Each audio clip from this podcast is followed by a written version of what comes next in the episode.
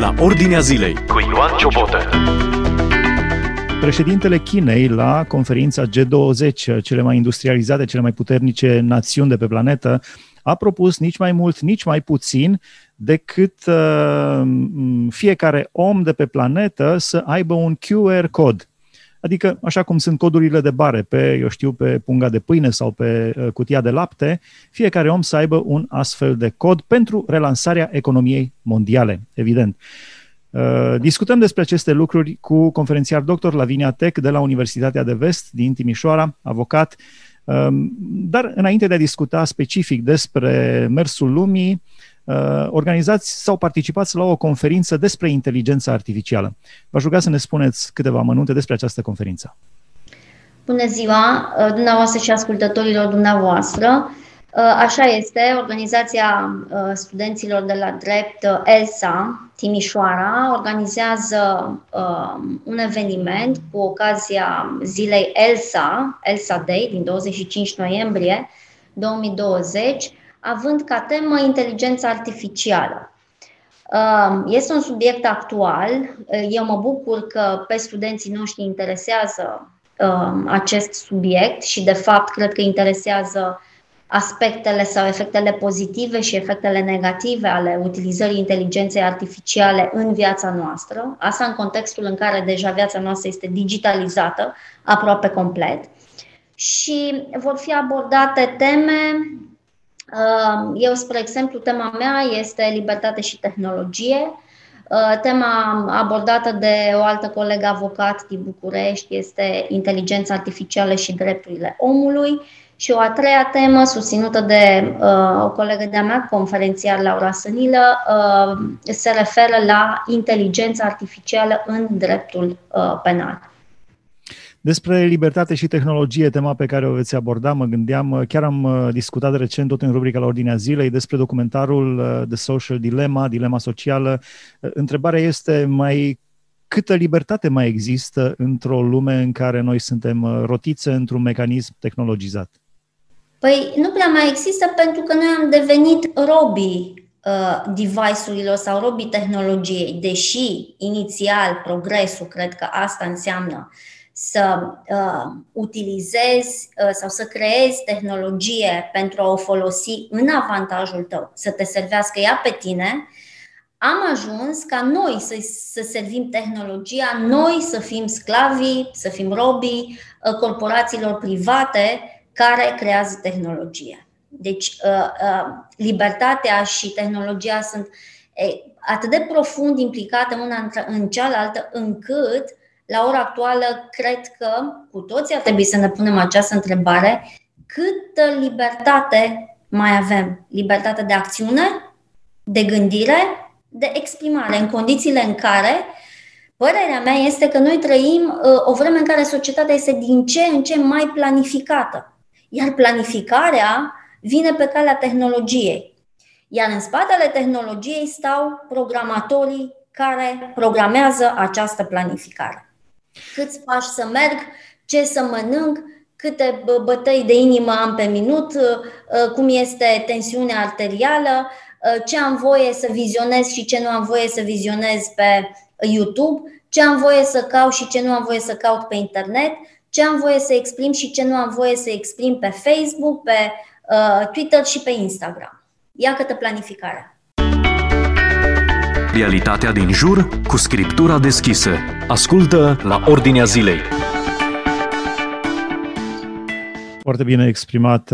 Spunea cineva în documentarul ăsta Social Dilemma, dacă vrei să știi dacă ești dependent, gândește-te uh, când îți verifici uh, de ce ești dependent? De WhatsApp, de Facebook, de Instagram? De ce ești dependent? Uh, dimineața înainte de a merge la toaletă sau în timp ce ești la toaletă? Sunt doar două situații. Deci atunci îți dai seama cam în ce situație ești. Vorbeați despre libertatea de exprimare. Uh, aș vrea să facem un studiu de caz foarte concret. În Statele Unite, alegerile de anul acesta, Trump și Biden. Uh, Trump a fost pe motiv că spunea prostii sau că spunea uh, lucruri neadevărate, era tăiat constant de platformele de socializare, de Facebook, de Twitter și chiar și-au cerut într-o audiere în fața Congresului Statelor Unite, șefii de la Twitter și de la Facebook au recunoscut că da, așa au făcut lucruri de, pe care le acuzau în 2016 de Trump de implicarea Rusiei în alegeri și Rusia le-a spălat creierul americanilor să-l voteze pe Trump, acum Twitter și Facebook. Cum vedeți libertatea de exprimare într-un context în care președintele Statelor Unite este cenzurat maxim? Să știți că mi-am pus această întrebare în momentul în care, imediat după alegerile americane, când am văzut ce se întâmplă în media și m-am îngrozit să văd faptul că statul care a exportat modelul democrației în lume da, este statul care uh, încalcă acum, își încalcă sau încalcă principiile uh, statului uh, de drept. În momentul în care uh, intervine cenzura, iar pentru ei uh, articolul din Constituție referitor la libertatea de exprimare era cumva sacrosant, da? În momentul în care intervine cenzura... Este deci la cenzură, la cenzură pentru ascultătorii noștri, Trump spune am fost furat la voturi.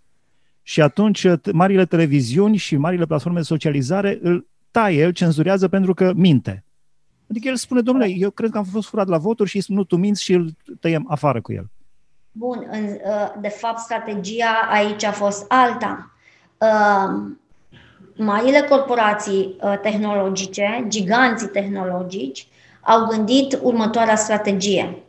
Să nu permită rezultatul sau divulgarea sau dezvăluirea unui rezultat corect al alegerilor, i-au luat înainte lui Trump și, dacă vă uitați cu atenție, aceste corporații tehnologice l-au declarat pe uh, Biden ca fiind președintele ales. În momentul în care deja ai proiectat în mintea ascultătorilor, utilizatorilor, consumatorilor de tot felul de rețele, deja este greu să răstorni în mintea lor această, acest verdict sau acest uh, rezultat. Deci a fost foarte bine gândită strategia, să nu uităm că ei au, uh, beneficiază de serviciile celor mai buni ingineri sociali până la urmă.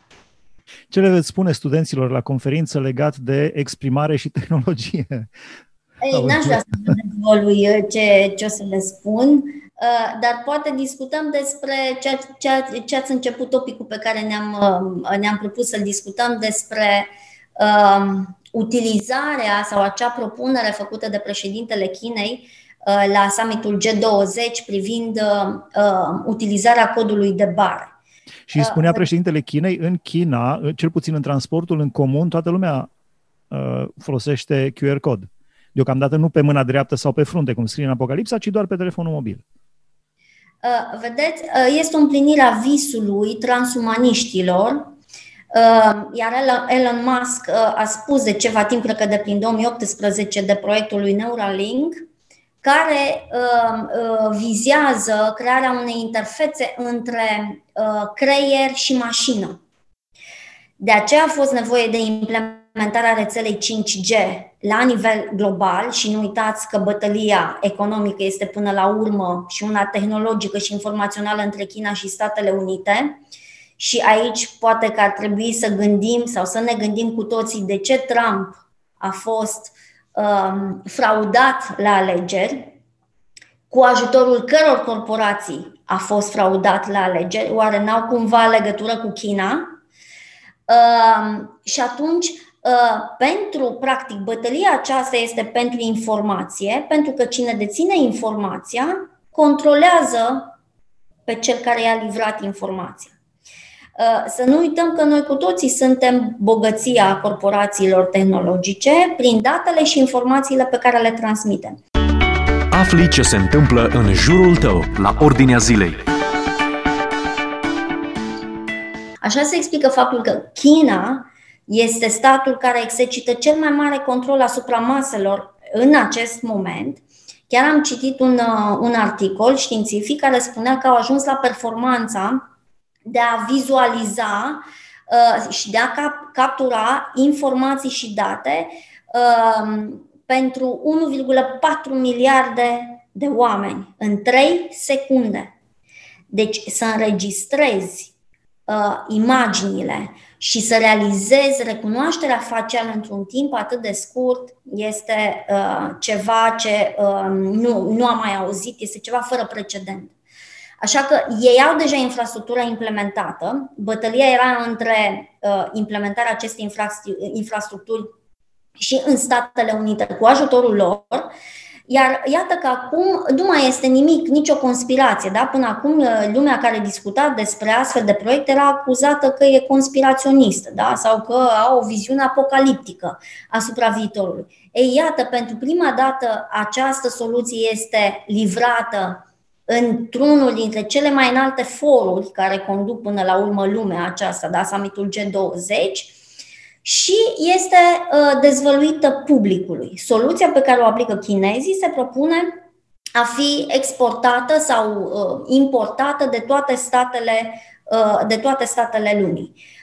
Nu este altceva decât soluția de credite sociale, care este un, un soi de cal troian pentru că, pe de o parte, implică monitorizarea completă a populației, pe de altă parte, implică excluderea populației considerată vulnerabilă. Deci Iar creditele China... sociale pentru cei care nu sunt familiarizați, în China, de exemplu, dacă acumulezi uh, bile negre, să spunem, puncte negre, eu știu, uh, ai văzut pe cineva căzut pe stradă sau și ai trecut pe lângă sau ceva de genul.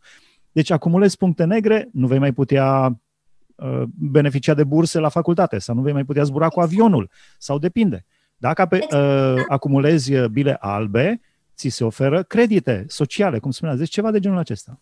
Exact, deci sunt sancțiuni, sunt sancțiuni care sunt aplicate. Ei, cred că în, uh, și fără ca uh, președintele Chinei să fi făcut această propunere în summitul G20, noi ne îndreptăm încet, încet înspre uh, acea soluție tehnologică aplicată deja uh, în China. În condițiile în care noi vom sta acasă, pentru că vorbim de digitalizarea muncii, vom fi robii uh, device-urilor, robii uh, tehnologiei, tehnologie care, uh, până la urmă, realizează o intruziune puternică în viața noastră, adică tehnologia știe ce program am eu, la ce oră mă culc, la ce oră mă trezesc, ce consum, ce produse alimentare, ce produse de, nu știu, literatură, cinematografie folosesc, ce citesc, da? cum mă exprim, Uh, în ce locuri uh, uh, mă duc, mă plimb. Ei bine, practic, tehnologia știe absolut totul despre mine, mă etichetează, mă califică, mă încadrează și uh, urmează cu siguranță acest scenariu în care uh, noi vom fi cumva creditați sau debitați pe baza comportamentului uh, nostru. Ceea ce este, uh, uh, este dacă vreți, un, uh, este un scenariu crunt, pentru că asta înseamnă ca noi să nu mai fim independenți, ci să vorbim despre sfârșitul independenței noastre, despre sfârșitul libertății noastre. În momentul în care eu, eu cred că uh, un om este cu adevărat bogat și fericit atunci când are o minte liberă. Dar mintea nu poate fi liberă atunci când tu ești dependent economic dependent de o încadrare, o calificare pe care ți-o face și o planificare pe care ți-o face statul. Deci în acel moment cred că uh, vorbim de sfârșitul libertății noastre.